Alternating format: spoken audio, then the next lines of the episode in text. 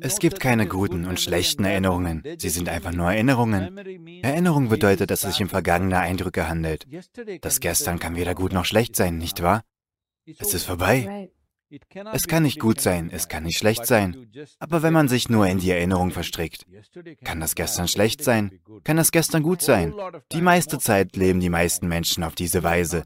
Sie leiden nicht unter ihrem Leben, sie leiden unter ihren Erinnerungen, nicht wahr?